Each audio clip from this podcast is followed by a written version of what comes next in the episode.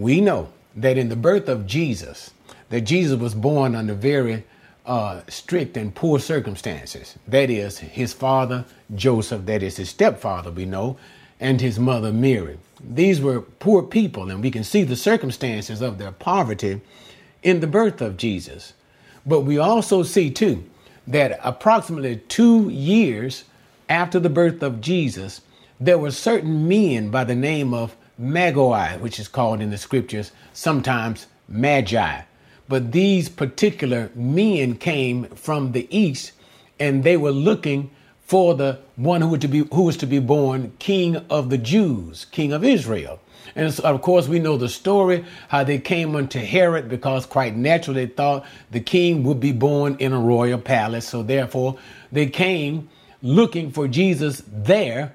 But of course, Jesus was not found there. Jesus was found in a house. Now, he had finally moved to a house, but nevertheless, they were still found him in poor circumstances. So these Magoi found Jesus' father and mother and Jesus the child being led by the Shekinah glory of God. The Bible simply calls it being led by a star. And when they found the baby Jesus, who was approximately two years old at this time, they presented gifts unto him. They presented gold, frankincense, and myrrh. These three types of gifts that they presented to Jesus.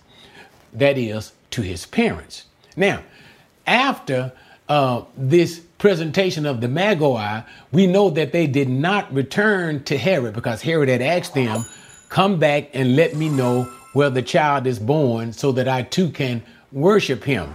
But Herod had no desire to worship the Christ child, he would kill the Christ child. Okay? Now, what you have to remember is this the mother and father of Jesus were very poor people.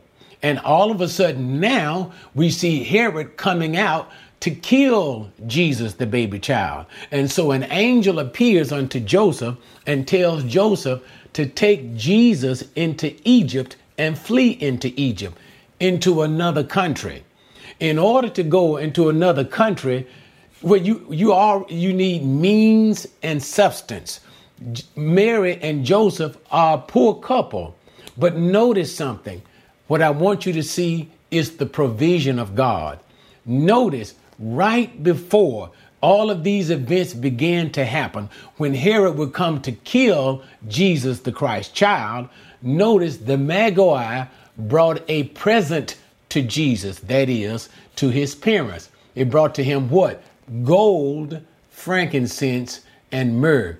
And all of these things are valuable. So, therefore, when Joseph got ready to go into Egypt, God had already made provision for him so that however the long the length of the stay would be, God, God would provide for the stay.